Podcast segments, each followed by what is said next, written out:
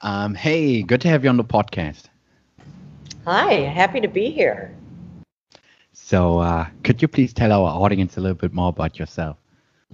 Yeah, uh, my name is Fran Dunaway, and I'm the CEO and co founder of a gender neutral apparel company based in Seattle, Washington, in the United States. And uh, my wife and I founded the company uh, seven years ago. We uh, focus on fit, quality, and sustainability, and we carry everything from the most amazing comfortable underwear all the way through to swimwear, sleepwear, loungewear, and uh, launching uh, uh, new categories all the time. So we are an online direct-to-consumer brand that is all about fitting you because fitting in was never really the point.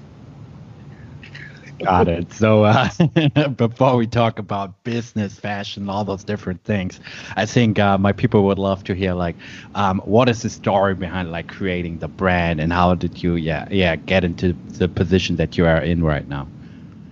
Well, you know, it all started because I wanted a, a wonderful button-up shirt, like a Robert Graham or a Ben Sherman, and that's uh, quality fabrics that you can find in menswear uh, but with fun details around the collar. I, I just love a button-up shirt, and and so wanted something that would fit my personality, and couldn't find anything in the in the women's section of of clothing. It, everything was made to be kind of worn a few times and then discarded, and that just really wasn't what I was looking for. So, my then girlfriend, now wife, uh, and co-founder wanted to wanted to. Uh, basically keep me from uh, constantly complaining about the lack of options and said infamously, well, how hard can it be to start a clothing line? And so we kind of uh, took the leap of faith. We, we named the company Tomboy because we thought it was a cute name. And uh, in about a week into our Kickstarter campaign that we launched to pay for the shirts, we recognized that we had instant brand recognition because of the name and that was really resonating with people around the world that were super excited that there was finally a fashion brand that would see them and they could see themselves represented. And you had no background in fashion, right, prior to starting the company? That's exactly right. We didn't know a knit from a woven or a P&L from a balance sheet. And uh, basically that, that just equals, you know, you're crazy enough and and uh, and not smart enough to to know better. So we just uh, we went for it. Could you please uh, speak about that? Because I think this is like such an interesting part about your story. Because I think like nowadays, especially like people like in my age, they think that they have to have credentials. They have to have like a business MBA to create a real business. They think they have to have like a prior background in consulting or different like things before they like get into those areas. And I think obviously those things can be useful, but I also think that those things also can become a detriment because uh, those people tend to have like all the theory and they have to have like quote unquote like all the knowledge, but they don't really have like the actual experience, like being in the trenches, like actually talking to customers, actually trying to get customers, and um, and so on and so forth. So yeah, could you please speak to that? Sure, uh, I can speak from our experience and you know it, it really it it just becomes around there's always more to learn and there's always something to learn and so certainly if, if you have a business background you might come in with a little um, edge in terms of understanding p&l's and balance sheets but sure. uh, listening to your customers and building a strong uh, wonderful business that uh, for us it was important that we build it based on our personal values and uh, making sure that we were leaving the world a better place than when we started. You know, we, we weren't, we, we'd always been in careers that was uh, very purpose driven, that was about giving back. And so the, the notion of, of this capitalist endeavor uh, was, was something that we struggled with a little bit. And the only way we kind of came to terms with it was to make sure that, that we could build a brand that, that imbues who we are all day, every day. Got it. And um, could you please speak about like um, what like what have been in the early days, like what have been for you like the biggest hurdles or the biggest obstacles that you had to overcome? Because I think like especially like in the retail or fashion industry, like cash flow is probably a big problem. Like having like all those uh, all this inventory uh, inventory and then trying to sell it. So um, yeah, I think this is like also like uh, our listeners would love to hear that. You hit that nail on right on the head. Uh, cash is always a problem, and uh, you know cash is king. But when you have uh, a product, and, and I'll go back because we we actually don't carry button-up shirts anymore.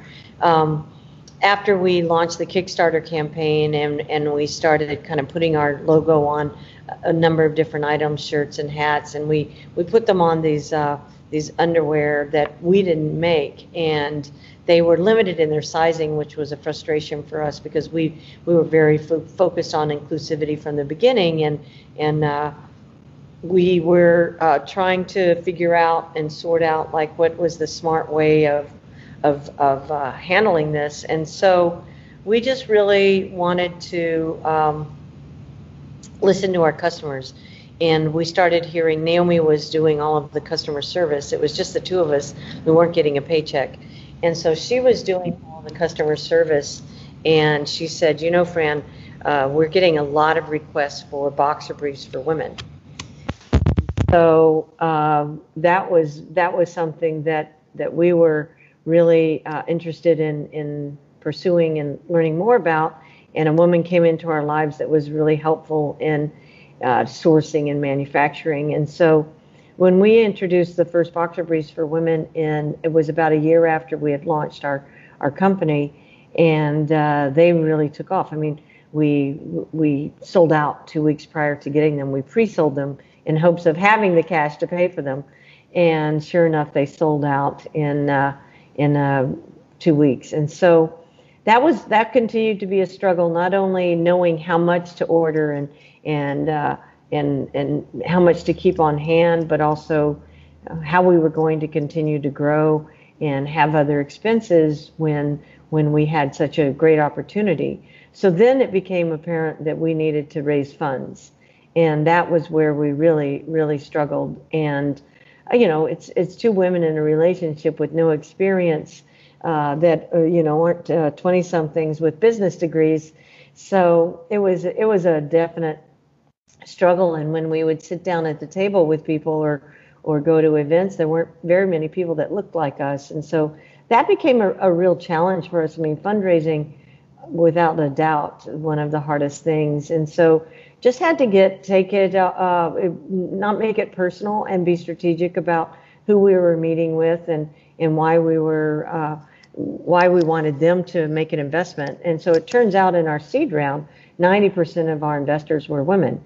Now, it took a lot longer because women tend to take longer to write a check and write smaller checks. But uh, we we are excited that uh, we are seeing some changes in uh, in in finance and and uh, investment strategies as more and more women are getting involved and and trying to help uh, balance the equity around gender. And uh, so b- b- before you raised funds, um, you sold uh, the inventory before like actually ordering the inventory, right? Yes, and I think this is like very, very smart and like a great takeaway for our listeners because like especially I see this with people who uh, want to get like because I'm in the service-based business, but if you like want to sell like physical products, I think like this is like a big danger if you especially if you don't have money and you try to put in like 100k, 50k, 10k or something like that. Um, and you don't know if you have product market fit like if you don't know like that people like actually are going to buy those things um, i think you you put yourself in a great unnecessary danger so i think like testing small or doing it like you did is like very very smart. Yeah that that's a really good point. And you know we initially launched thinking we had this this little side business and that, that would stay confined to our one car garage just to fulfill an unmet need we had. And what we did was we recognized that there was a white space, an unmet need within a whole community of people uh, that that were excited, and and it turns out that they were most in need of something that that com- comfortable to wear as underwear that would fit who they feel that they are. And then uh, really making sure that we, as we launch things, and we continued to do that for really probably the first two and a half, three years, where we would come up with a new fabrication or a new style, and we would just let people know this is our launch. We're going to see what, how, if, and how it resonates, get feedback on the fit from everyone, and then come back out a few months later with a much larger um, offering.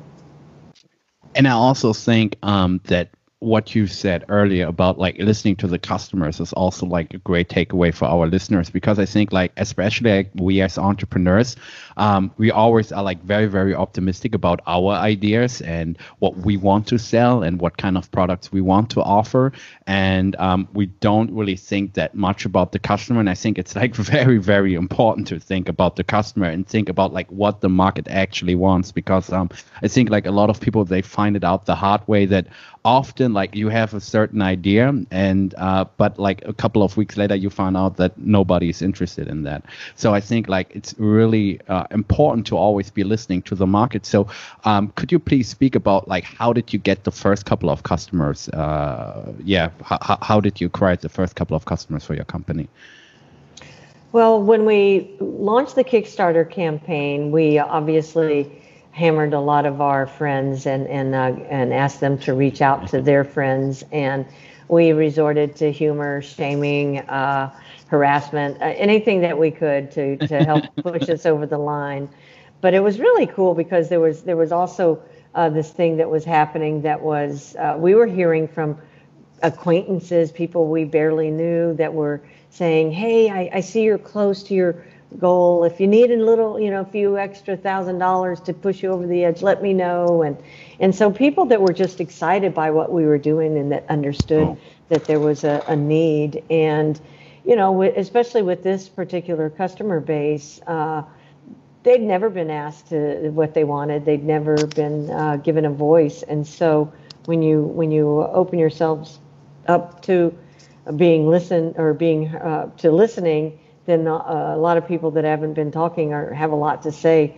And uh, it was it certainly has worked to our benefit to pay attention to what they're asking for and then try and and uh, and accommodate. And um, how like how did this situation for you guys like how did it change when uh, you received funding and you had like money uh, for for your business? How did what what change? Uh, how did the situation change when you uh, had like money? Yeah. Mm-hmm. Well, we got to hire people. We got to uh, we got to pay ourselves, which was a, a big deal. Um, but it also started the beginning of of a sophistication around what we were doing and how we were doing it. You know, uh, when it was just the two of us, I would turn on Facebook ads, set a goal for the day, and once we hit that goal, turn them off. And so, very, very low level, uh, uh, non existent uh, sophistication. And so, it, it, allowed us to bring in uh, a contract merchandiser that could help.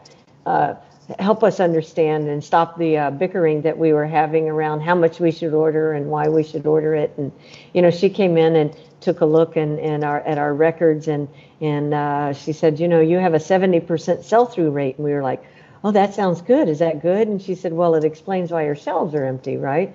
And so staying ahead of that and having a good solid sell-through rate, more like a eight to 10% a week, uh, so that you don't run out of your core product and that you that you have enough on the shelves that aren't just sitting there for too long, but that uh, that can sustain you.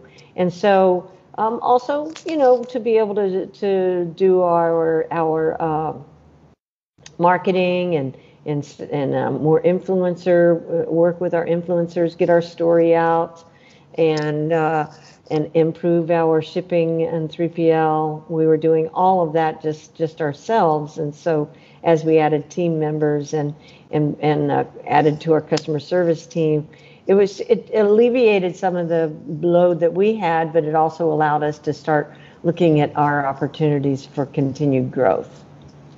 And uh, what did you learn about like business um, and, and what has been for you like the difference between like bootstrapping the business and having money?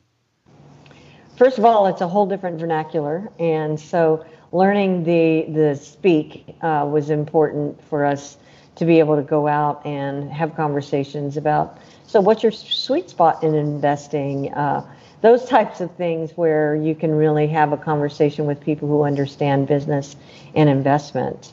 And you know, it just depends on what you're building. Uh, we probably could have sustained ourselves um, even with just the shirts. It was it was a nice steady growth. It wasn't anything like when we added the underwear and things took off. Um, but it was you know if we were wanting to build a mom and mom shop and, and just have this side business and and uh, not have to be beholden to paying anyone back, but uh, make a nice living, the two of us, we we could have done that. But we felt like there was an opportunity that, and a, honestly, a responsibility that was larger than us that uh, go back to our purpose driven. And so we, we kind of felt like we, we wanted to take this as far as we could take it. And that would mean raising money so we could have the kind of growth that we felt, was palpable. But we also wanted to make a difference in the world because when we imbued our values into the company, it was important to us to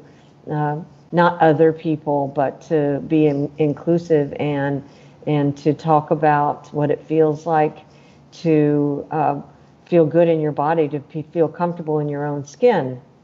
And so that was that was a um, one of the things that was very important to us. And it happened that the the whole Me Too movement and um, gender equity really started to take off. So it was it was kind of the zeitgeist of, of what was happening in the in the world, and so uh, we were fortunate to have a brand that that's that's who we are and what our uh, what's in our DNA. And um, what would you tell to to our listeners who are not at the point of scaling their business right now, but they want to start a business? Like, what would you tell them looking back on your life and your experience uh, experiences right now?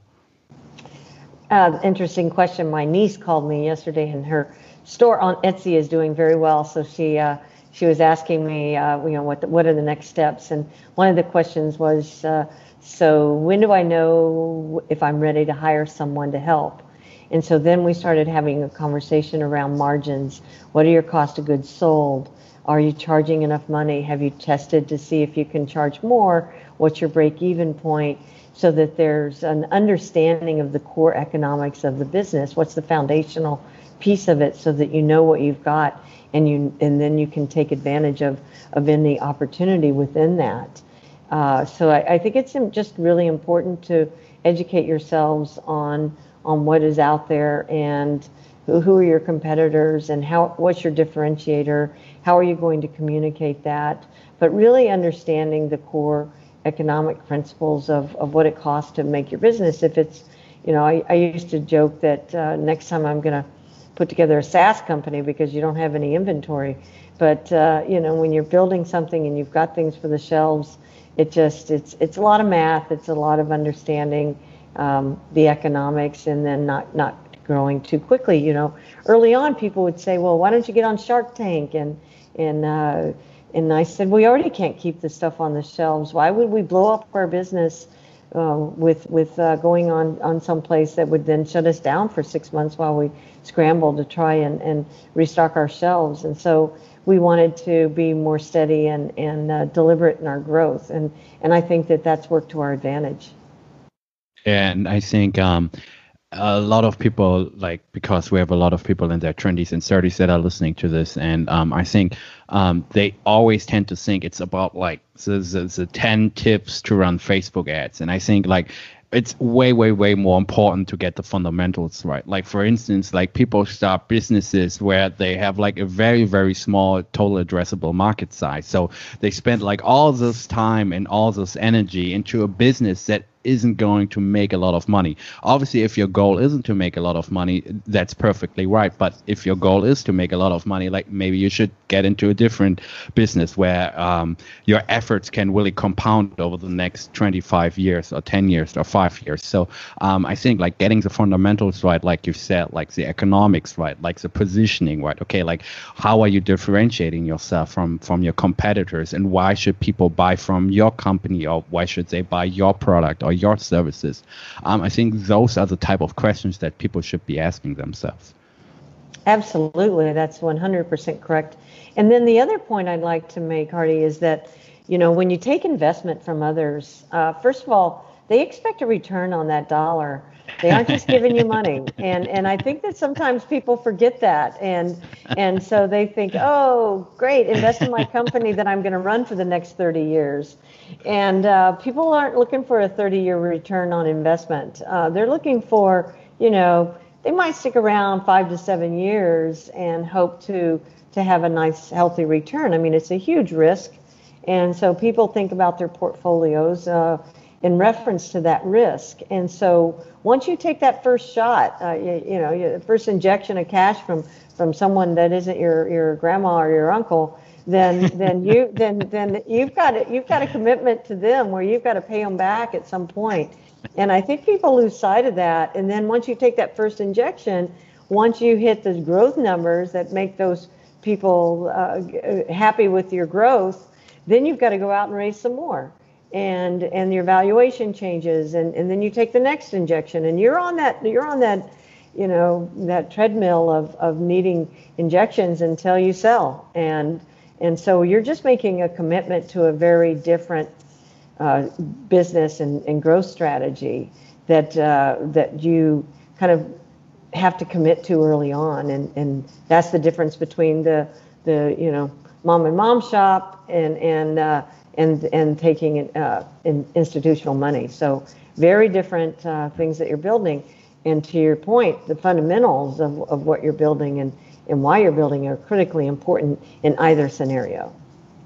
And um, I, I haven't released this episode, but um, like last week, I've talked to a guy who raised like 90 million or something, and he has like 400 employees right now. His name is Adam Harris, and he's running a company. It's called uh, Cloud Bets, and um, and, and and we were basically also talking about like raising money and like the whole like because he's from San Diego and obviously he is like also into like the whole like Silicon Valley culture and um I've the gist basically was of our conversation that I think like a lot of people nowadays they think they have to raise money because so so many people are doing it. Like you are seeing it everywhere, like all those startups blowing up and people raising 5, 10, 50, 100 million and more.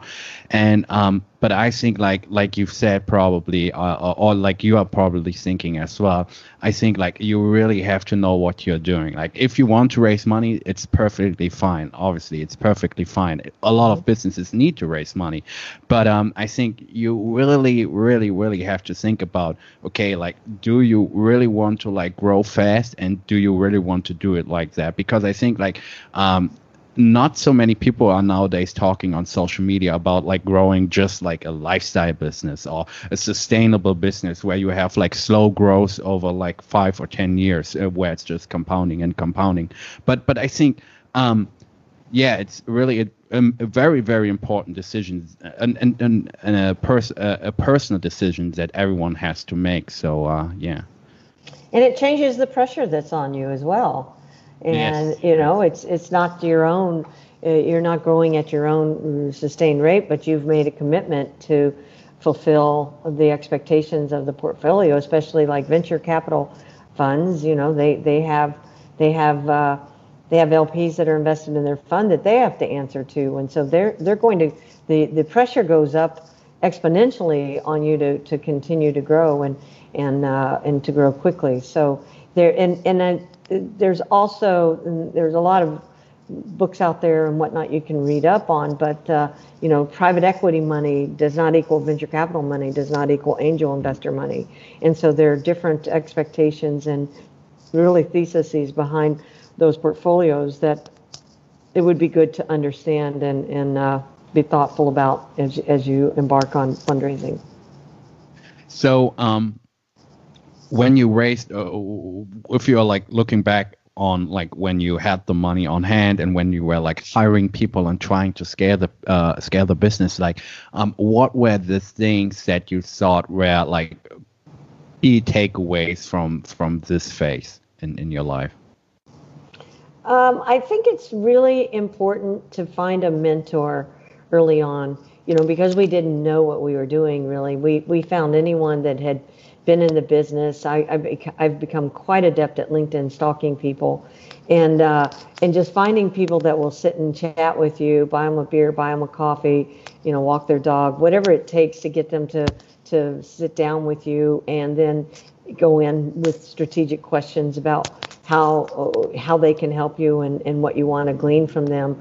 But finding some, and, and I got lucky in that early on we had some investors, two women come on board, and one woman is a, a person, an amazing, she's an amazing uh, person, uh, a good friend now, and uh, she is she is eternal optimist, and you know, on the lowest of days, and you just you don't know how you're going to make payroll, and you give her a call, and she just boosts you up and gets you there. And then and then we had another person who was an eternal pessimist, and so you know, when you think you've got the world by the tail and you're going to just go and kill it, well, then I would call her and get her to bring me back down to, to earth. And so, so finding those people that can really help you uh, stay aligned and, and stay in that kind of middle ground, I think that's an important learning as well. You know, you get some excitement, or you've got an investor who's like, "Oh yeah, I'm going to write you a hundred thousand dollar check." Well, don't get too excited until that check is in the mail or in the bank, and uh, otherwise, it's always in the mail. Um, you know, and so it's riding the highs and the lows, but staying even and not riding the highs and the lows because if you go up too high, you've got a long way to come back down, and uh, and and you've got to stick it out for the long haul. So um, no sense riding those waves. Uh, instead, just slow and steady wins the course. And uh, and and all the uh, you know all the sayings around uh, it takes more money and it takes longer than you expect are absolutely true. Uh, even though I didn't believe it at the time. yeah, and I also think that over overconfidence can cause a lot of problems. But um, what you just said about like mentors or like coaching or, or, something like that i think is also like very very important because like i'm personally like in my age i'm very very young and uh, i wouldn't be like in the position that i'm now in uh, where we are scaling with to massive numbers working with people who are making like 100 million 50 million in sales um, when i didn't uh, if i wouldn't be talking to people like you like learning from people like you learning from very very successful people people who have been there done that who made millions and millions uh, millions of dollars in sales. So um, i think that um, a lot of people like um, they really tend to underestimate the effect of like having the right environment, talking to the right people, listening to the right people, reading the right books, and um, but I also think it's really really important if you are like having mentors in your life, if you are like having people you can reach out to for advice and talk to on on a personal level.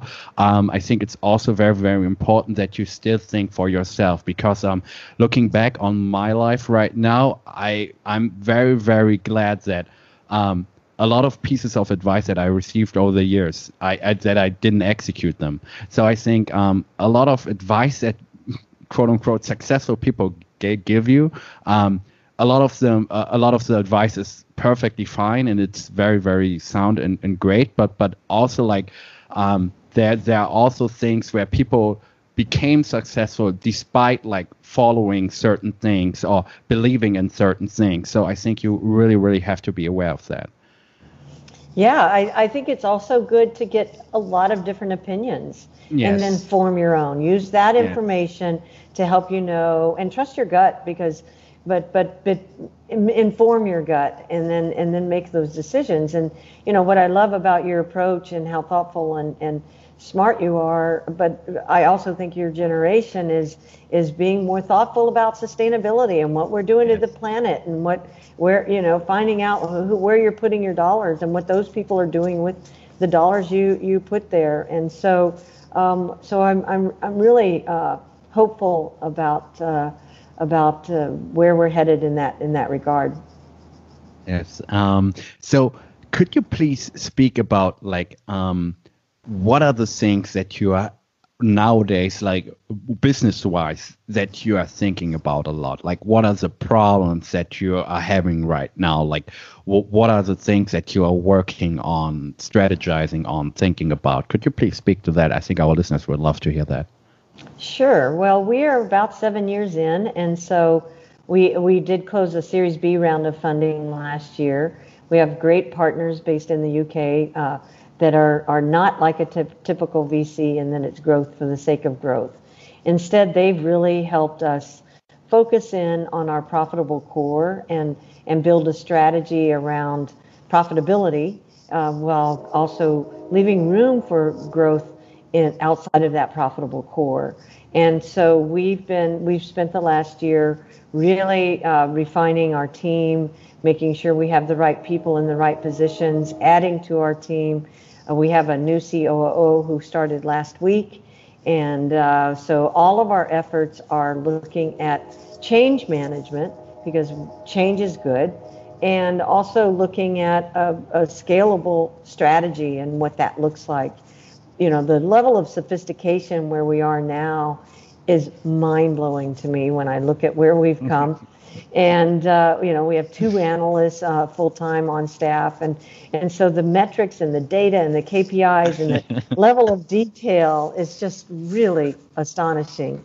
And so we're going to use that to our advantage as we scale. And so efficiencies, there are always opportunities to improve your efficiencies and to uh, tell your story better and expand into new channels. So I've uh, I've spent the last year learning how to be a CEO.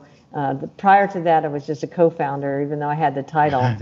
and uh, and now I'm watching uh, my wife uh, step out of the role of CEO and just got rid of all of her direct reports, and, and I'm a little jealous, but you know, it's it's uh, all for the better of the business and how we scale and grow and and take it to where what we think our potential is.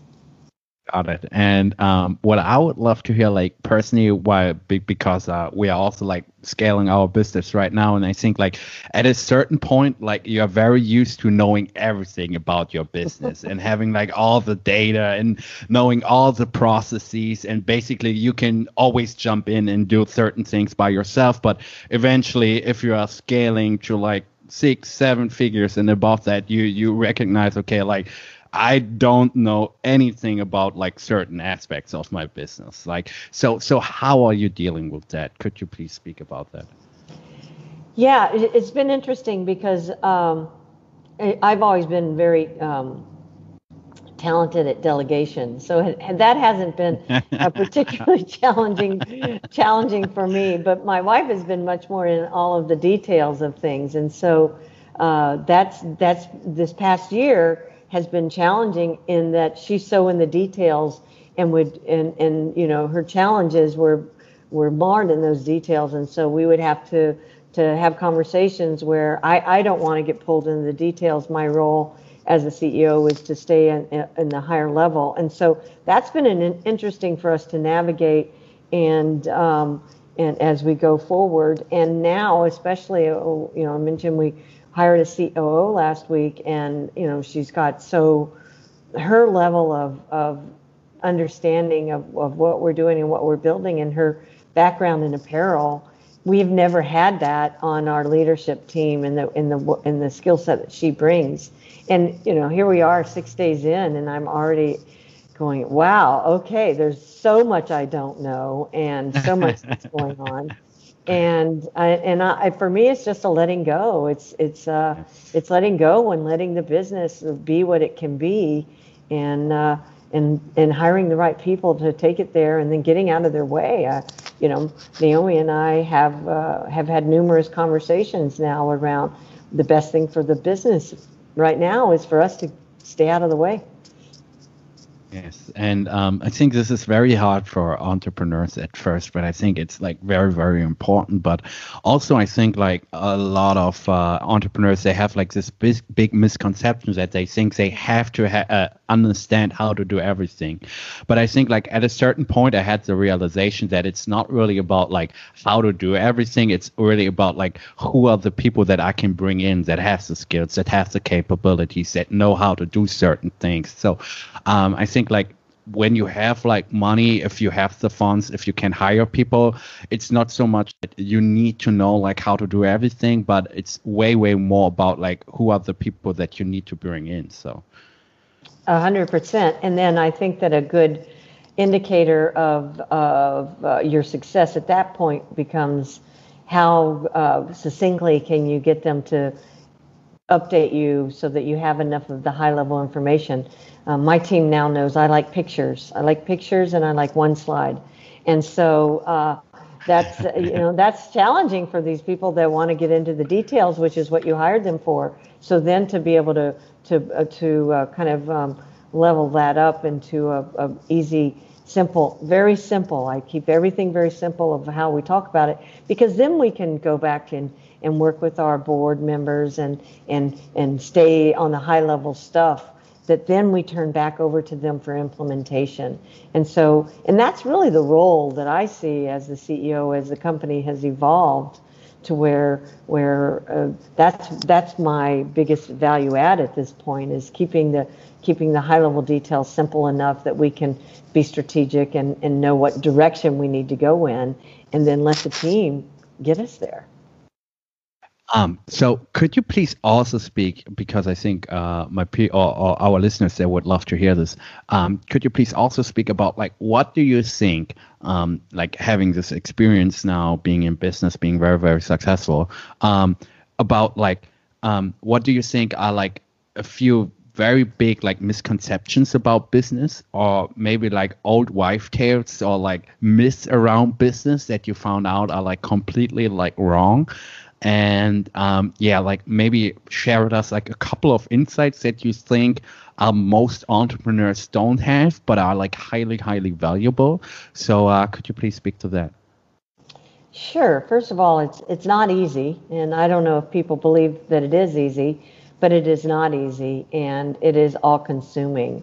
I also think um, that this notion, and and it might be a little controversial, but around work-life balance. Um, that to me is I, have you know I've, I've, said before that mediocrity is the fulcrum of work-life balance, and to me it's more important to go all in on both. You know, live as hard as your life as hard and, and fully as you can, and work your life as hard and fully as you can, and and I think that you end up having a much um, happier life. And so uh, I, I I think it's important to also know that as an entrepreneur there are certain personalities that that entrepreneurism is not a good fit and so yes. figuring out if if you've got the the right fit if you're good with change if you're good with uh, uh, if you're good with um, with ambiguity and if you're good with thinking on your feet and uh, and uh, just kind of rolling with the punches because it's it's a hard hard life and consuming when we first got into this, I mean, we lost friendships and we, we've we've gained way more. But it's it's interesting to see now the people we most want to spend time with and, and enjoy are fellow entrepreneurs or people that, that know the life of an entrepreneur because those people tend to a they're okay if you have to reschedule at the last minute or if you have to take a phone call in the middle of dinner and uh, you know they get it because they're living that life as well. Yeah. and so it's it's just a it's a very different life but it's incredibly rewarding and and fulfilling for if, if it's if it's the right fit for who you are. Yes. And i think like we live in a culture where like everyone is encouraged to be an entrepreneur. And i think like um, yeah, you really have to know like what you're getting yourself into. And I think there's also no shame in like trying to start a business and like finding out after a couple of months that man, like I was like way happier at my nine to five. Like I think like people just have to be honest with themselves. I think like a lot of people they want to fulfill certain um, ideas uh, or they, they, they want to like uh, become like a certain person, but they find out that okay, they're very, very unhappy doing like the whole like I'm starting a business and trying to make it thing. And um, I think like like what you've said about hard work or that it can be really challenging. I also think that people really underestimate uh, how much energy and time and effort it takes to really eventually become quote unquote successful. Because um, I think like obviously there are people that uh, that start a business and they have like the right product or the right service and they sell like to the right like market or to the right audience and they instantly hit it big. But those are like the, the lottery winners. So those are like most people like don't make any money whatsoever in the first couple of years. Most people are actually losing money. Um, so um, i think it's really important to be aware of okay um, it's it, it it usually is really really hard at first. But i think um, if you get to a certain point um, I really believe, and I've told this uh, multiple times on the podcast already, that a lot of people think it's very linear, that growth is always linear. And I think, like, if you um, this sounds like maybe like a bit cheesy, but if you have like if you if you if you've learned about a million things and you've iterated and you've tried a lot of things and you you have like a very very good understanding about business and entrepreneurship, I think it can actually then get very very you can grow very very fast. This uh, has been true for me at least, um, where I was like making like a little bit of money or mostly losing money for the first three years. Then I had like an quote unquote okay life, and this year everything took off. So um, I think um, a lot of people think, okay, they make they they are scrambling at first, or it's very hard for a couple of years, and then they make 5k, and then they make uh, two years later 10k, and then maybe 10 years later 50k, or I don't know. But but it's a very non-linear at a certain point. Uh, it has been true for me at least.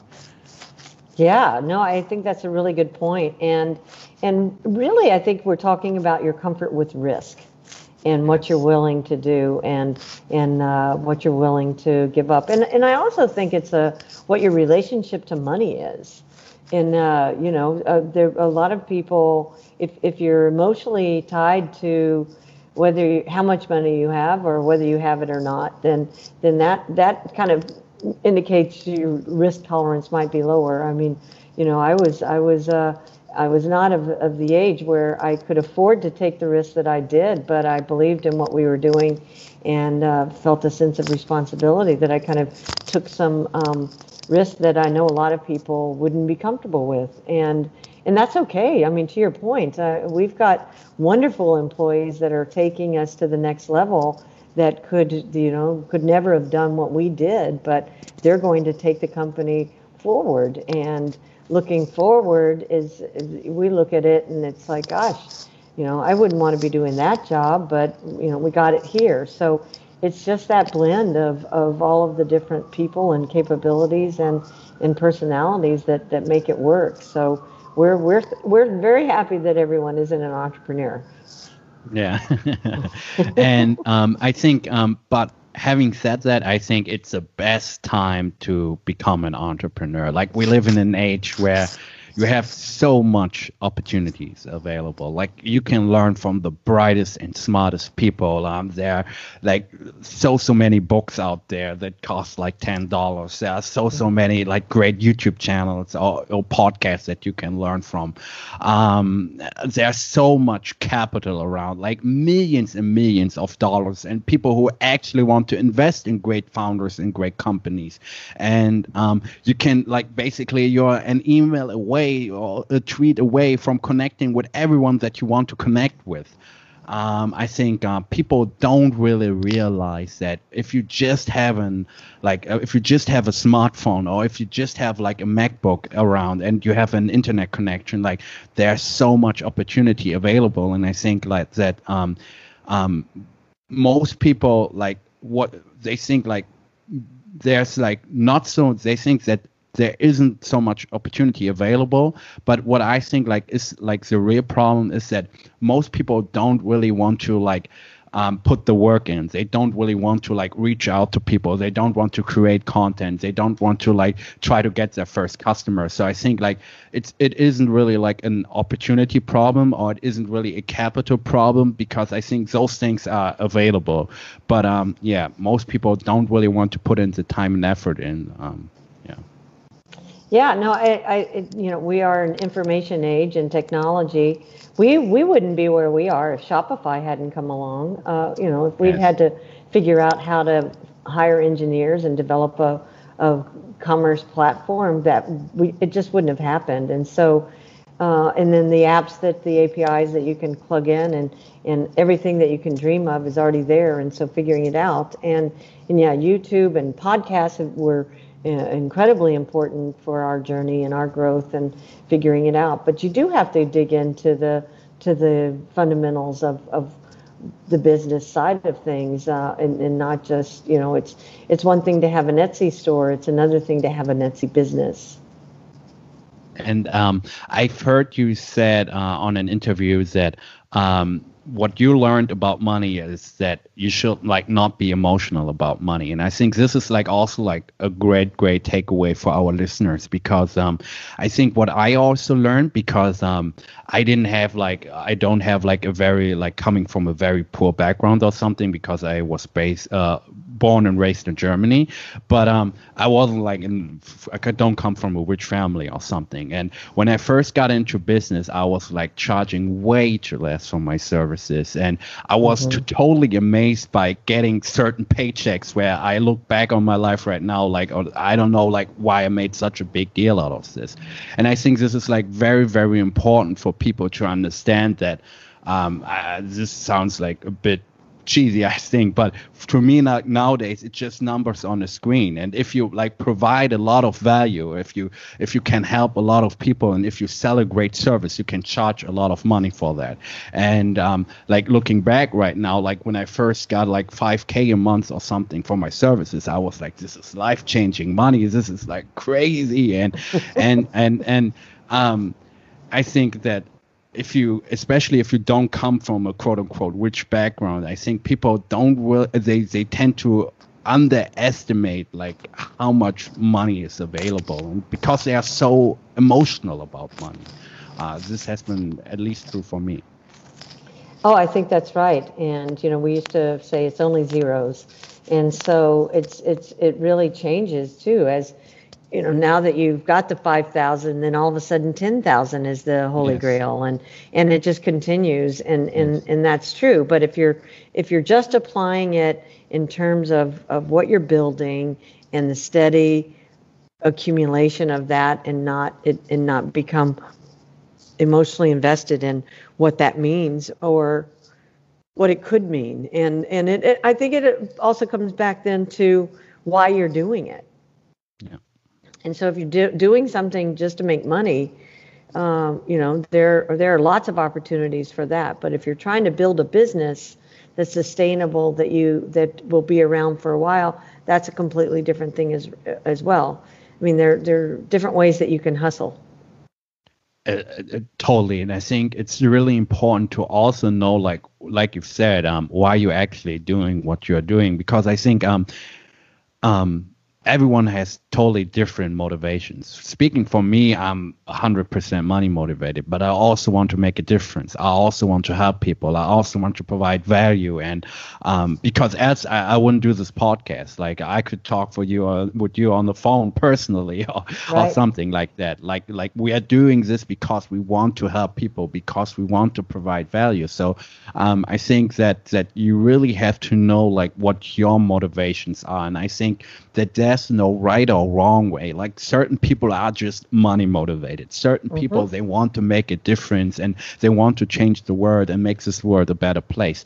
And I think like if if you really know like um what motivates you, I think you will stick with it in the long term. Because I think like a big problem is if for instance people are just money motivated. Um, if the money doesn't come in, like I think you would just quit. Um, so I think like you really have to know your motivations. A hundred percent. Yeah, very well put. I, I think that's a, a very big deal and, and it helps kind of you refine and keep it simple. My favorite thing.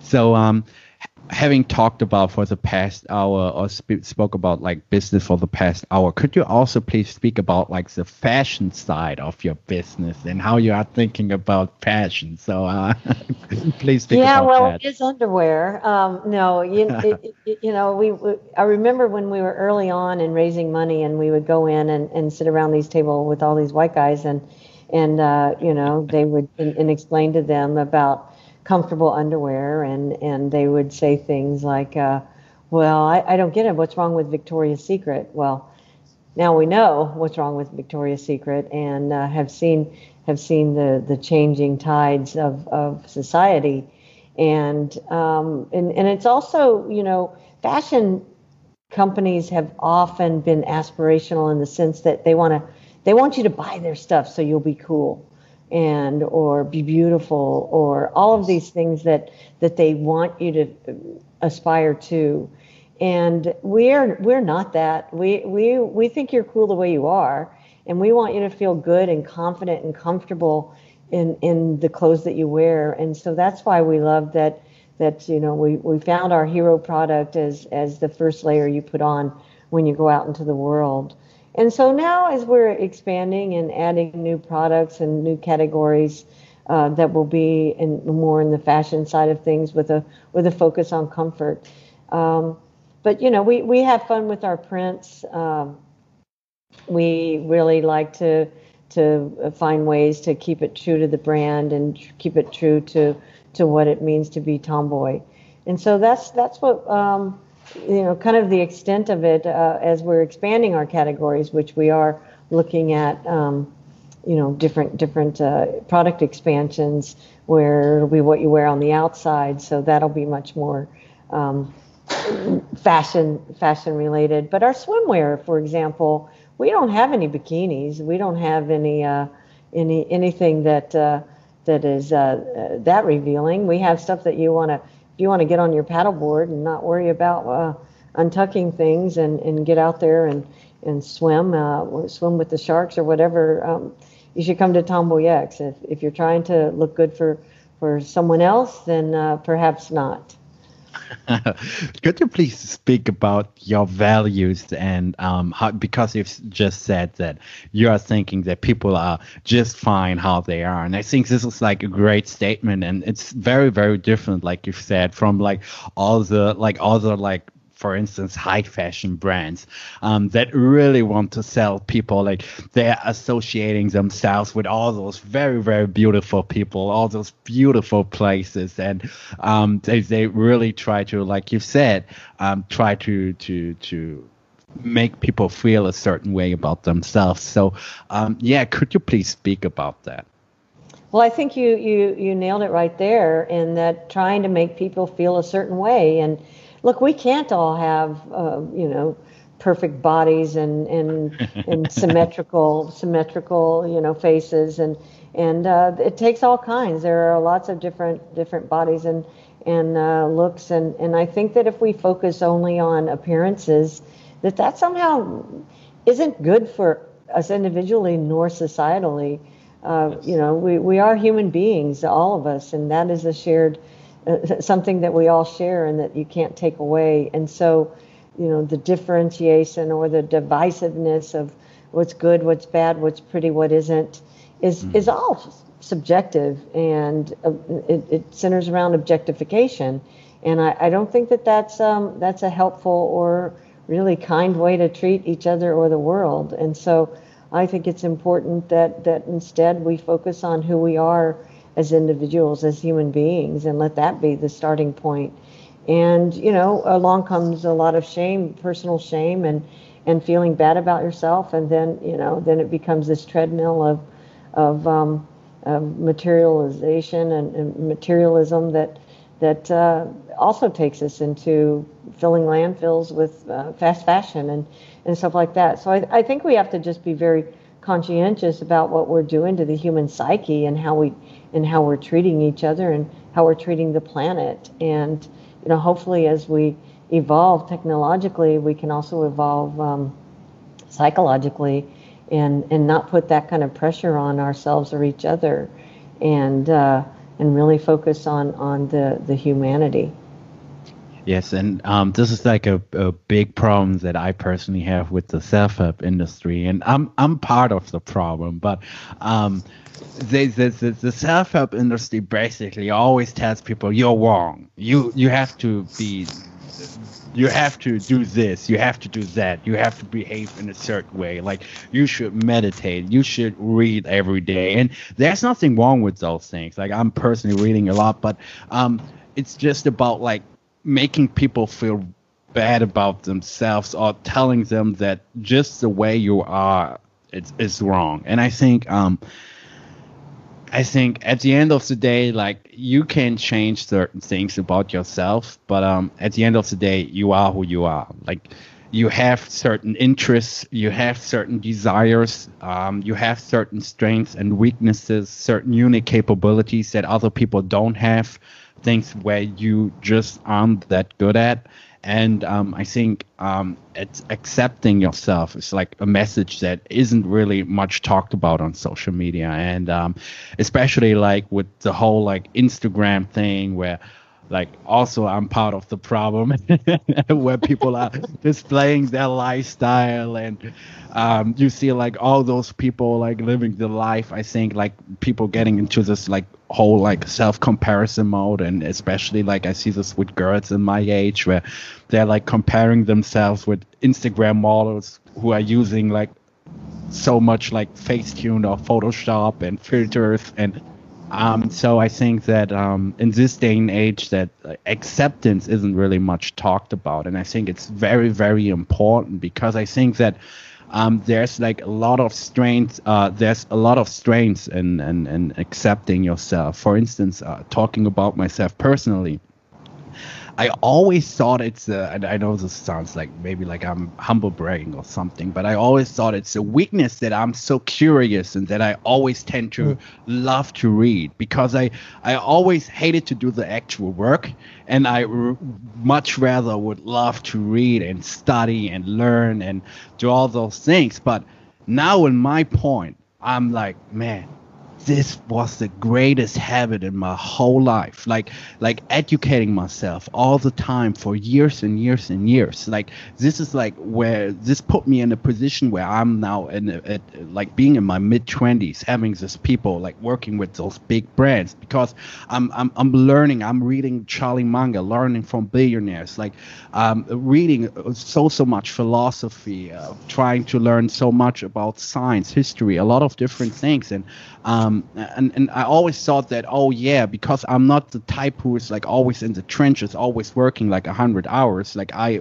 much rather study that it's a weakness. But I uh, now in my point I think okay there are people who who who work a lot harder than me but what I found out is that okay that at a certain point your your uh, your decision making capabilities and your judgment is way way way more important than how much you are working. Like at a certain point you have people in place that can just do the work so you don't actually have to work all the time. So um, i think that uh, and this might be a silly example but um, i think that um, it's really really important to find out okay like what are your strengths? And i think especially in this day and age where you have so much opportunity available like you can like create like a YouTube channel. I had one guy on my podcast who has a YouTube channel about ants, and he's like talking about ants all the time. And his YouTube channel has four million followers. he has like one one YouTube channel where he's doing like comedy skits and stuff, and he just has just has like one million followers on his comedy channel and four million followers on his ant channel.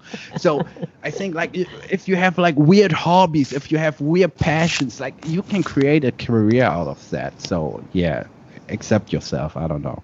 Yeah, I think that's it. Unapologetically accept yourself and and uh, and and own that. And I'm glad you brought up curiosity because that is the number one trait of a successful entrepreneur. I believe is curiosity and just being able to to that craving, that hunger for more information or more knowledge around whatever it is. And uh, you know that's that's individual for all of us which I think is is really interesting. And then another thing that you made me think about is, you know, looking at there are a lot of brands that are scrambling now to try to get on the inclusivity train.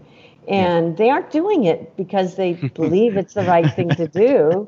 They're doing it because they think that they can make more money. Yes. And so, uh, and and so, I think it's it's also, you know, important for us to think about or to consider the reasons that that corporations are doing the things that they're, they're doing as well. So so that questioning, that curiosity. Now, why is that?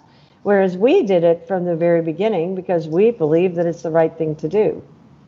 Yeah, and I think, um, but you also, I think, really know your target audience. I think like probably like your customer base like selling like high fashion things for i don't know um i don't know uh, because i'm not like uh, i don't really know your target audience like you probably do but um i think it wouldn't really fly with them right like if you would be selling like those gucci louis vuitton goods so no no, no, no. They would not like that. They want dinosaurs on their underwear. That's what I can tell you. so, um, um, could you because um, I think what also is like a very very because we are talking about values and and and those sort of things. I think um, could you please speak about like a couple of values that you have around like business, fashion, and life? You know, I, I just I'm I'm a little bothered by the cancel culture that's kind of happening, um, yeah. And and uh, you know I just watched that uh, documentary Social Dilemma, and it, you know it, it reminded me of something you said earlier in terms of of uh, you know, the technology, the stuff that's being built, and how it's being built, and how it's impacting our lives on a grander scale. Um, and and I th- I think that it's it's just we need to make the world less divisive. We need to make the world more compassionate and uh, be kinder to ourselves and each other. And the more that we try to cancel our uh, anyone else's experience, um, is it takes us further away from a better and deeper understanding of, of how the world could be and, and, and what's okay. And, and I think that's led to a lot of the political upheaval, a lot of the, you know, every, everyone taking a stance around what they think is right and not having conversation and not being able to have conversation because there's there's just something about the social media and the different platforms and this judgment and uh, and uh, better than that that has caused something that I, I think we need to try and and and change and and get back some of that that personal connection.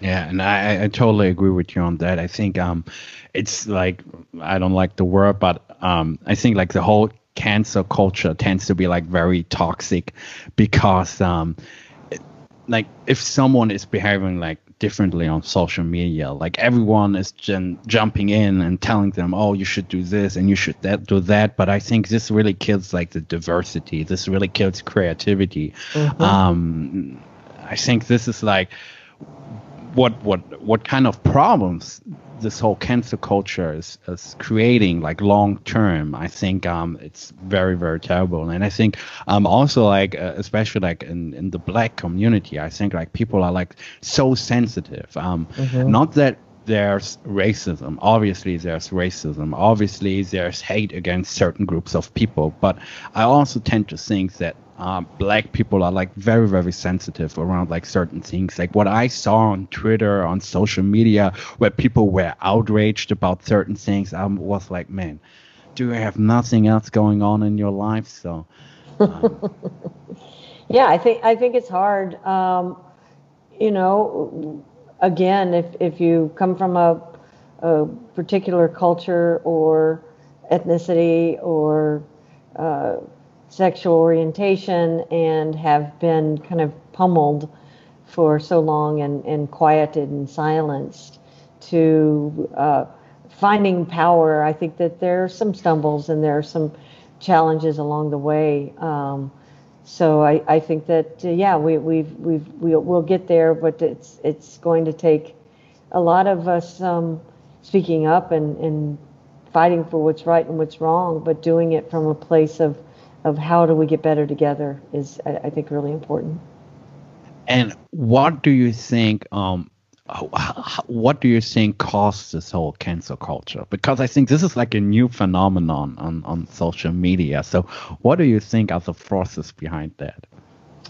I don't know. It, I, I guess I, I go to tribalism, and you know, we're such a competitive. Uh, you know, you pick your team, your Manchester, or you know what, what it, well, yeah. who's your team and you get behind it and then yeah. you you're gonna you know die on the sword defending that and and uh, and so I, I really think that that's part of it. And, and it it's got to be a part of human nature because it's certainly been around you know where we where we pick a side. And but I do think that the anonymity of social media has exacerbated it in that you're not having a, a personal conversation, you're typing out two or three, you know, vile statements on a on a feed, and then you go on about and have your breakfast or whatever. So there isn't any real immediate consequence to you, and you're not you're not expected to have a dialogue, but you can just spew your ideas out there or or your criticisms out there and defend your side or your idea as right or wrong, and there's no room for discussion just because that's not the platform. Yeah, and um, could you please also speak about like how are you thinking er, about like the whole like cancel culture when it comes down to like gay people or um, the gay community and stuff like that? Yeah, I I, I think it. Uh, you know, we we've had some experience in. I think there are two things. I think that when when again when you when you're giving a microphone to a group of people that have been oppressed or haven't had a, an opportunity to speak, or there's momentum um, where they're coming together in a big way. And then, like us, we're a brand that is coming out and, and saying that we're inclusive and that we that we want to be thoughtful about that. And so sometimes we uh, hear from people that don't see enough of themselves, and so then they call us that we're not being inclusive enough, or and it's like, well, we can't have every ad be just about you because we're, we're bigger than that. And and so and and That's you know crazy. and, it's it, it's crazy. And and it's hurtful and it's harmful. Um and so you've got people that that have that expectation because of what we're saying. And and we're good with that because you know we want to be pushing the boundaries and the envelope and and challenging people.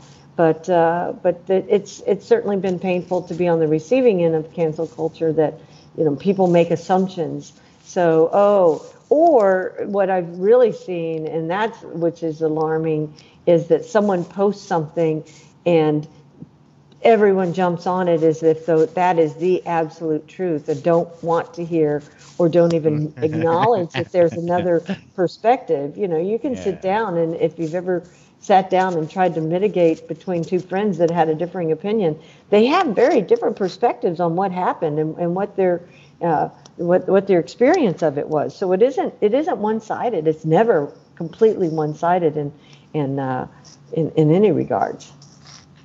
So um, we, we, have talked about business, fashion, uh, values. Um, when we started this conversation, you said uh, it, it, it wasn't or, or, or, it isn't really about fitting in. So uh, let's take this conversation on the personal side. Could you please speak to that and, um, yeah, um, speak about like how your life decisions influenced you personally and and and yeah how you are thinking about like being a contrarian because i think you are a contrarian. So uh yeah please speak about that. Well my mother would certainly agree with you on that one. Um, you know uh, I, I grew up an army brat and so we moved around a lot. And so uh, in fact we lived in germany for a couple of years. My brother was born oh. there. My mother speaks fluent german and wow. so, yeah, yeah. And so um, I think that learning how to fit in and, and seeing and, and having experiences in a lot of different cultures was was a real blessing uh, in in the sense that I got to experience things that were outside of uh, if I'd stayed in in the small town in Alabama where I was born, and so um, I, I'm really grateful for that opportunity but also moving around you know when you first move around and you've got that southern accent and you've got to get rid of that because you get teased and and mocked. But you're but but always being an outsider um, we didn't always go to military bases and live. We often lived almost exclusively lived outside of the military base so would be coming into new new situations. And you know people can be harsh. They can be mean and and uh, and judgmental and so having experienced that and carrying that forward and then coming out in my early 20s um, that and, and how was that for you? That was, it was a, it was a challenge you know. For me at the moment times were different very, right? Yeah, things were well very different and very uh, different. yeah very different than they are now. And uh, and so coming out and and being able to you know understand that personally what had happened was an awakening and and an acceptance of who I am. It, it, like, oh, so much makes sense now. and um, and that not being greeted uh, within my friends and what family. What people say back then? Oh gosh, you know, uh, it was just uh, people felt like uh, I know my parents were concerned that I would lead a miserable life, and I'm like, but we're so gay, and um, you know, they they had misconceptions about what it was like. Uh, you know, a lot of the books and stories at the time were were just about what a horrible, awful existence gay people lived, um, and and so that was just uninformed. And um, also, you know, looking at it, uh, I, I can't remember what year, but it wasn't. It was in the 70s that the the diagnostic, the DSM-3, uh, it was then a three. I don't know what number they're up to now, but it was a psychological, you know, considered a mental illness, and so there were a lot of misconceptions. Yeah, yeah it was crazy, and so, um, so you know, there were there was a lot of stigma around it, but but it felt true to me, and I was, um, I was uh, contentious that? enough.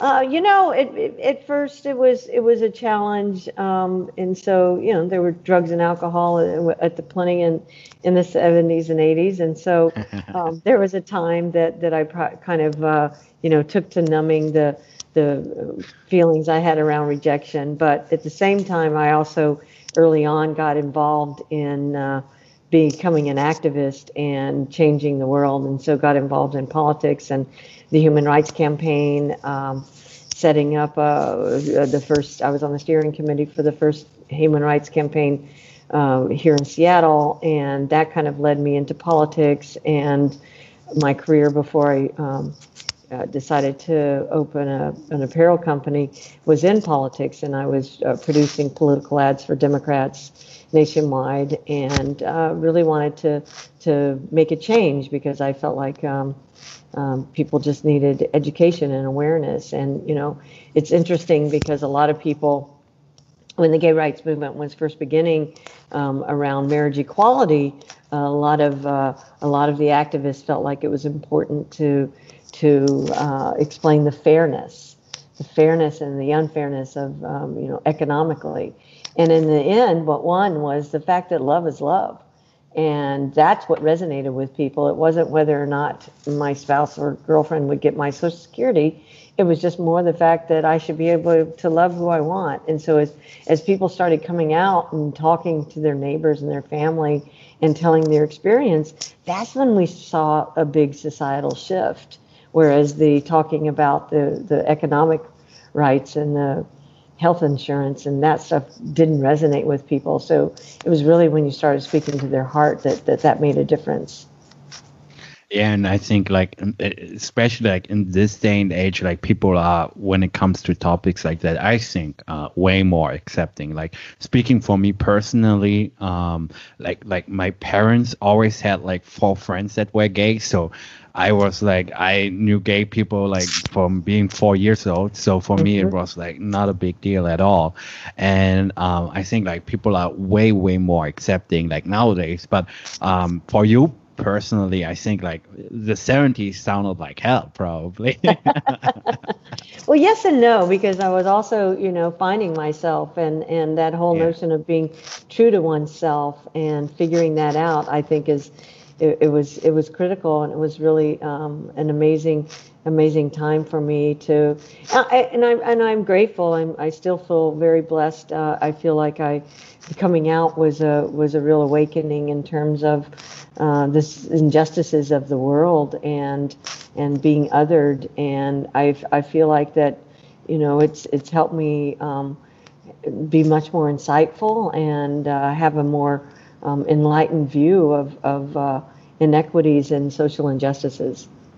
Yeah, and um, I think that um, probably like in your story, I think this like having dealt with rejection in your life, I think this probably also helped you a lot, like when it comes down to starting a business, because I think like um, especially like we as entrepreneurs, we tend to underestimate like how much rejection like starting a business involved. like my mom for a fact saw that I was crazy like in the first couple of months and my family as well. And uh, friends like were like, oh yeah, like ruining your life. You should just like continue like because I uh, quit my my I was studying like business administration back then, and um, they saw that you should just study and be happy with where you are right now. And uh, looking back right now, it was like the best decision in my life to quit studying and quit my job. And but but um, I think that that a lot of people they think that everyone is clapping for you when you become an entrepreneur, but um,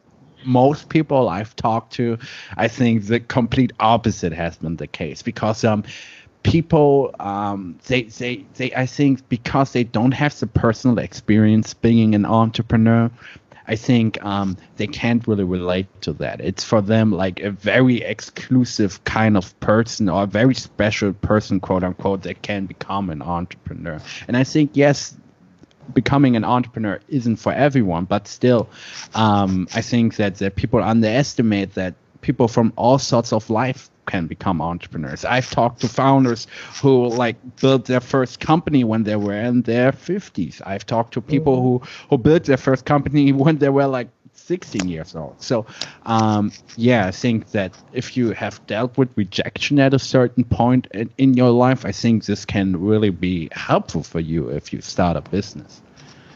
Absolutely, you know, believing in yourself and, and again, trusting your gut and uh, following your curiosity to, to try and figure things out and being able to not be so focused on what you think is the right way, but being open to um, yeah. what what differences that there might be, so that you can, you know, take the turns and and uh, curves where where they come up.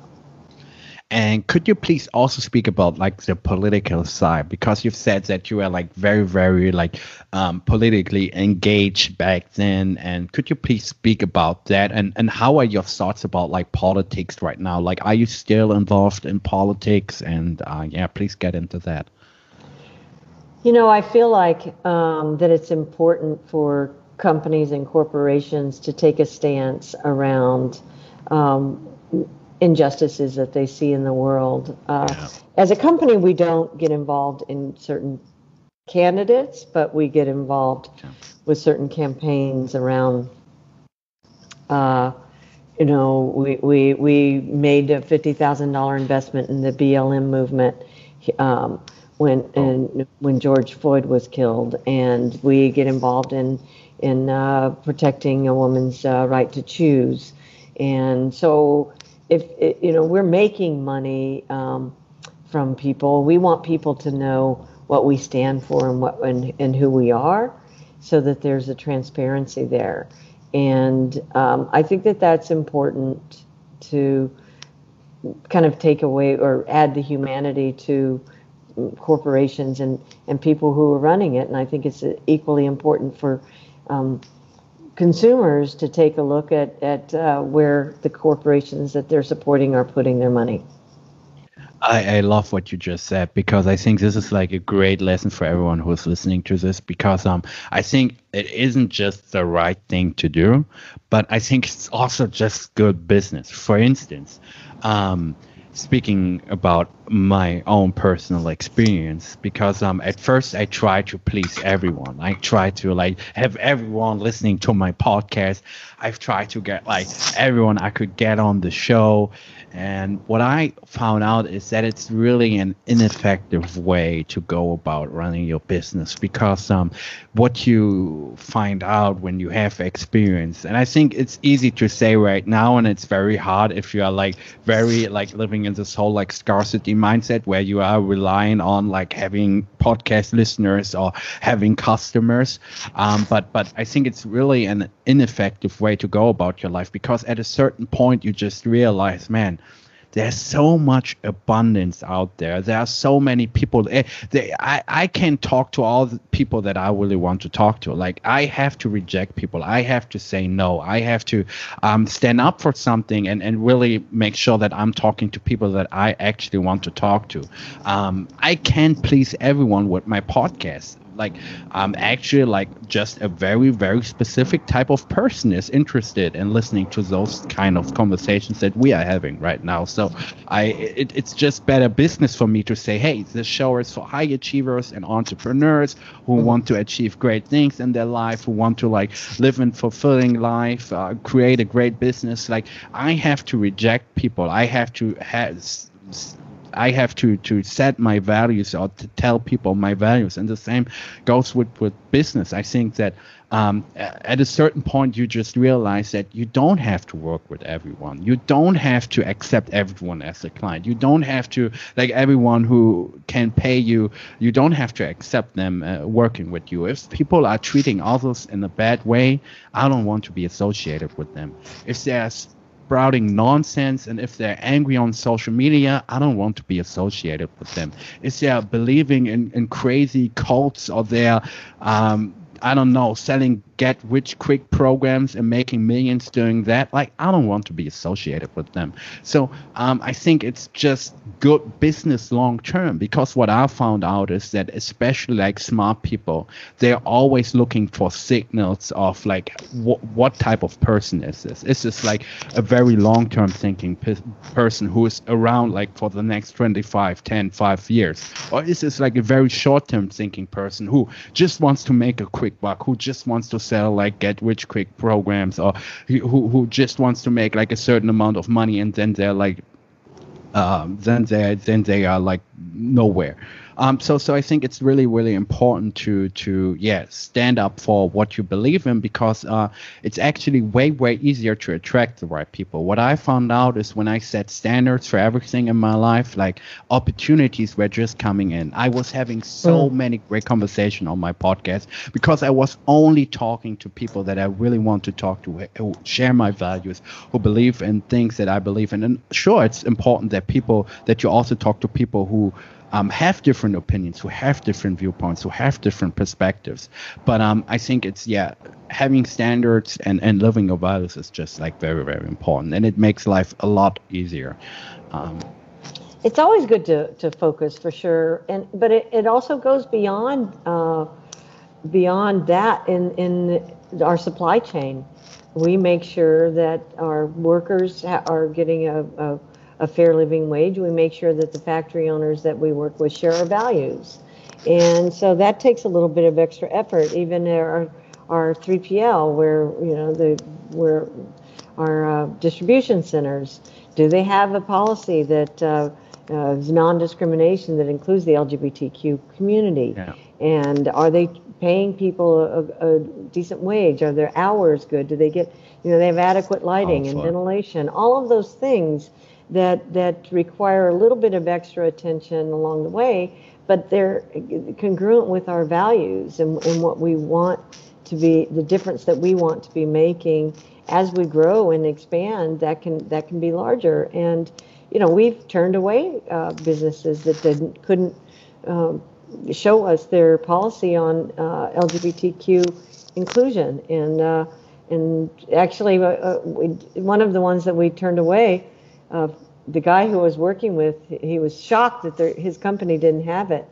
And uh, six months later, he sent me the policy that that uh, they had implemented. And so it's that kind of change that, that we can yeah, make in the world. Yes, and um, I think that also that um, if you if you have the right values, I think it's also like a, a it, it's also like long term like the right, right decision for you. Like for instance, to give you an, uh, a concrete example, um, if you if you if you like for me speaking personally, um, I've turned down people where I knew that I couldn't deliver certain results for them in the marketing space, and I said, look, like this because of this this and that reason this isn't the right fit. Like, go to this guy and he will be a way better fit. This agency will be way better for you. And what happened to me is that people were so amazed by my honesty that they referred me to to other uh, to, to friends of theirs. So um, I think that it's just the right decision, also long term. Um, if you, for instance, uh, what I found out is I think a lot of people have this misconception about negotiating. It's that it's really about like trying to get the most most out of a deal.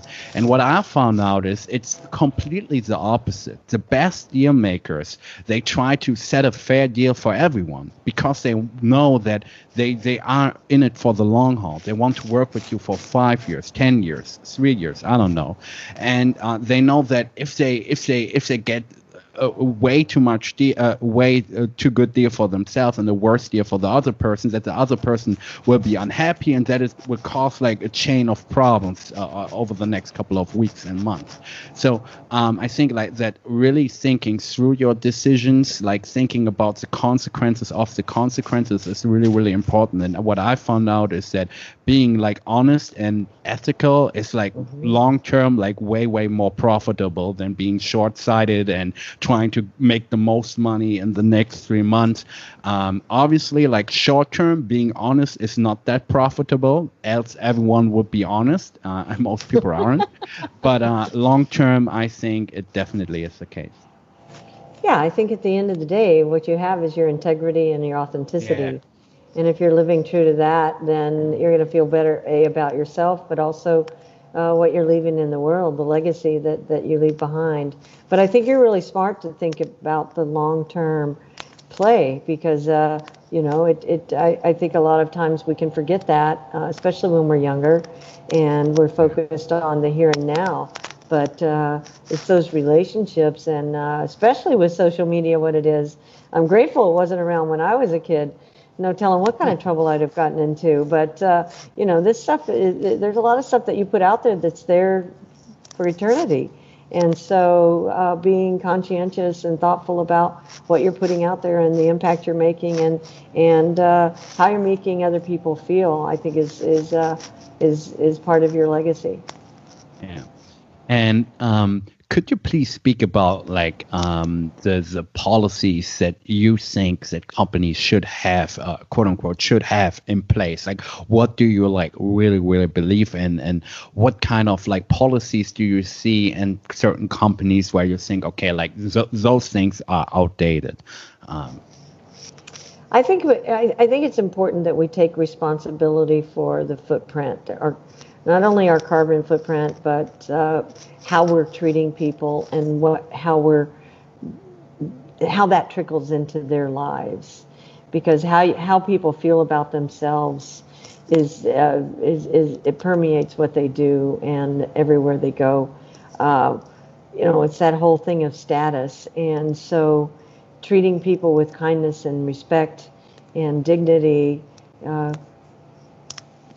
Pays forward uh, in everything that they do. So I, I, think that that's important, you know, and, and it's also important to make sure your employees are taken well taken care of. We we've offered health insurance to our employees since day one that we paid for, and uh, and and so I think that's just a value that Naomi and I share, and we wanted to make sure our employees are taken care of, and then sharing in the profit. Uh, that that was always a value that important, but also our impact on the environment, our impact on quality. Of, you know, we focus on making such good quality fabrics and uh, work with quality fabrics and and the fit is is good that it lasts so that it won't up, end up in a landfill but uh, will last for years and years so just that kind of responsibility for not only your happiness, but the happiness of people that work for you, and and uh, and and uh, your impact on the environment, and uh, in in in every regard, but also in policy and in uh, what you get involved in to to help progress the world to get to a better place. Yeah, I love this, and um, especially like what you've said about like employees. This this is, I think, um, where also like especially like young entrepreneurs are very influenced by the whole like Silicon Valley culture, where they are like very very demanding when it comes down to their employees. And again, like short term, yes, like having your people like work all the time, working eighty hours is like very very profitable for you. But I think like if you really think it through, like on the uh, in the uh, thinking about like the long term, it's actually like a terrible decision. Like people will be unhappy, uh, they won't won't be as productive when they're working. Um, probably like you will burn out a lot of people people will switch companies um, then you have to train new staff and hiring new staff is very very costly and it's very very inefficient so when you really think it through it's complete BS. So um, I think um, it's really, really important to take care of your employees, and also what you said about like um, being responsible about like taking care of other people, giving back. Um, I'm I'm also like a very very big believer uh, in that because um, I know for a fact that um, I feel very very appreciative and grateful for the position that I'm in right now. So um, we've donated to to organizations such as Pencil of Promise, uh, Fuck Cancer, uh, Operation Underground Railroad. So um, I, I think that that if you are in a position when you can give back, when you are in a position where you can help others, where you can make an impact, you definitely definitely should because um, I think that most people um, don't care about those things. And they are just we live in this day and age like you've said it's so much about appearance it's so much about status it's so much about like status signaling. Oh yeah what kind of car you're driving? How much money are you making? And um, i think that we tend to not speak about those issues. We tend to not speak about like giving back the environment. Um, we, we should have way way more conversation around that so yeah, I, I think that's right, and uh, and it just uh, it it permeates through everything that you do and everything that you touch because you know when you're when you're building something or creating something and putting something out there, you do. It's important to take responsibility for that impact. So, um, could you please speak about like what are for you right now um, the most exciting topics that fascinate you the most or where you get the most energy or motivation from. So, uh, yeah. Well, I've, I, uh, I'm, I'm really excited uh, to continue to help fellow entrepreneurs, especially uh, um, women and, and uh, minorities, so that uh, I, I, believe my, my latest soapbox very much is around economics and wealth being the, the true uh, way to gender and uh, um, racial equities. And I think that for too long, um, we haven't been in a position of, of having access to that, uh, those opportunities.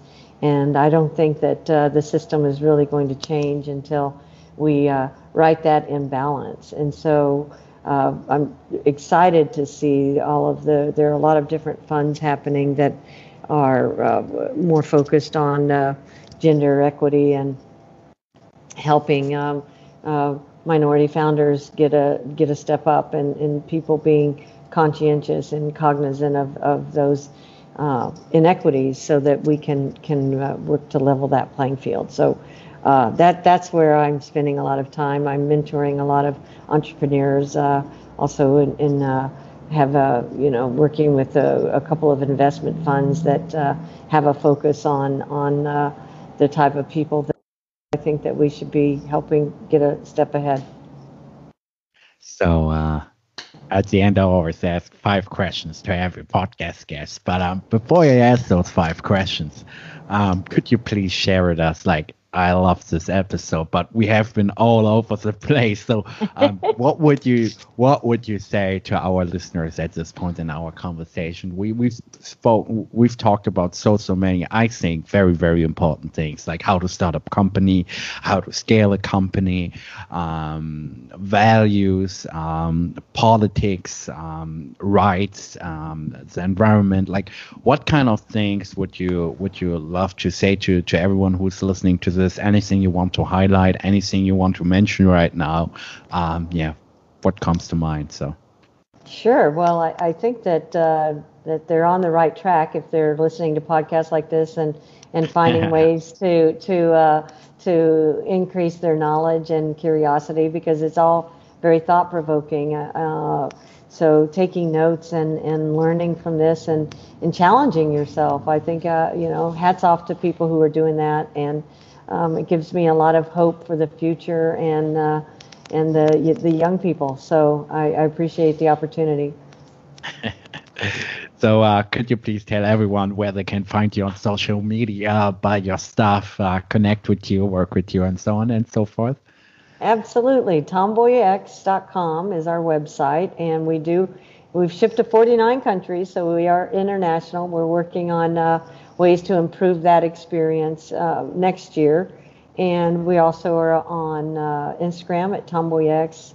Twitter is at uh, Tomboy Exchange, and I'm uh, F Dunaway on Twitter, just F D U N A W A Y. So, uh, the first out of the five question is uh, what are the three books that had the greatest influence on your life? Oh gosh. Um, beloved by toni morrison was probably uh, had a tremendous impact on me um, just the way she writes and the the beauty even though it was a very difficult subject i would find myself reading re- reading and rereading paragraph after paragraph because it was just so beautiful. The way she puts words together was just incredibly magical. And um, I would say a, another one would be um, the hard thing about hard things. And, and uh, yeah. I, I, think I've that just that's read a, it two weeks ago. Oh, is that right? Yeah, yeah, it's it's a great book. It's uh, really helpful, put perspective, and um, gosh, I guess I would have to. I mean, I, I, I uh, to go through and say the top three, but I'll I'll bring one more current. Um, okay. Currently listening to uh, the Born a Criminal by Trevor Noah, and uh, wonderful book. He's uh, just the story. Very popular book, right? Yes. Well, yeah. I guess it's a couple of years old. Uh, just came across my radar recently, but. Um, I just think it's a, a wonderful story about uh, overcoming uh, adversity and uh, learning how to make a positive impact and, and also, you know, finding the humor in in, uh, in humanity. So uh, that that's one I would highly recommend. Second question: um, What are the three movies that you have enjoyed the most? Well, growing up, I was a repeat watcher of The Sound of Music. I practically know all of the words to the, not just the songs, but the movie. And uh, my grandfather and I used to watch it, and I would love watching him cry at all the right moments. Um, it's, yeah, the, the Sound of Music had a tremendous impact on me. And, and then that got replaced as I got older with the other musical, which was Hedwig and the Angry Inch. And so, um, funny, they both have a, kind of a, some uh, German, German uh, yeah. influence.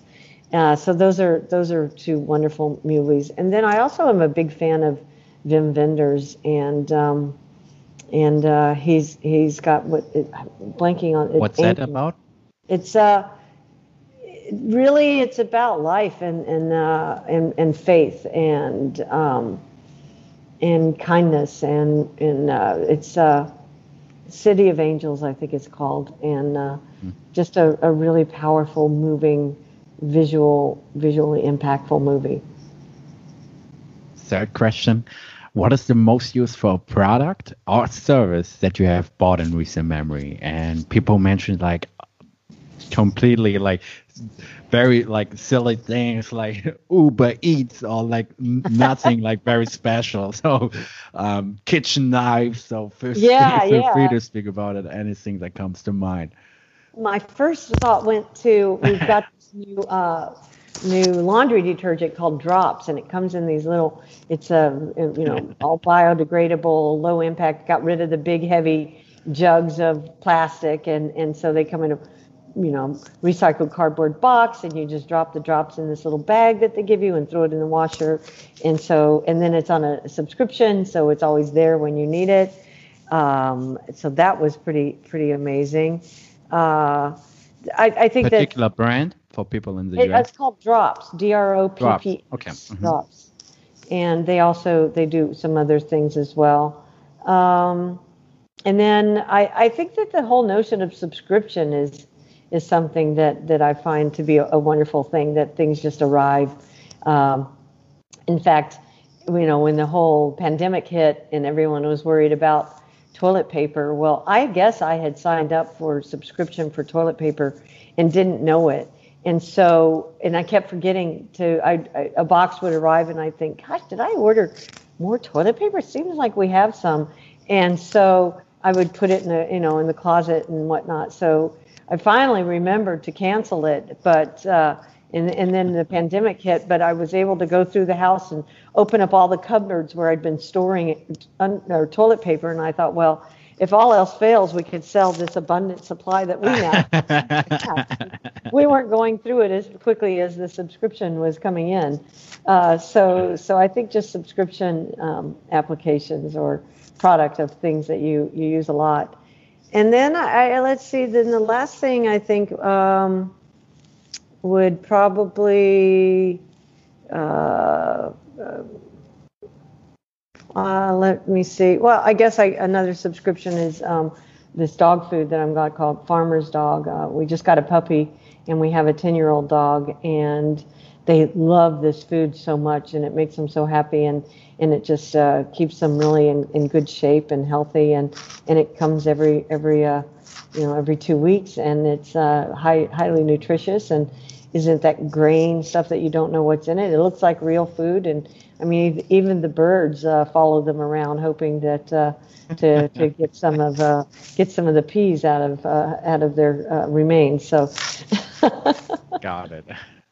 Fourth question: um, What are the most important revelations that you've had in the last couple of years? And we had some guests who shared something deeply personal about their relationships, family life, travel. Um, whatever. So speak about anything you feel comfortable sharing with us.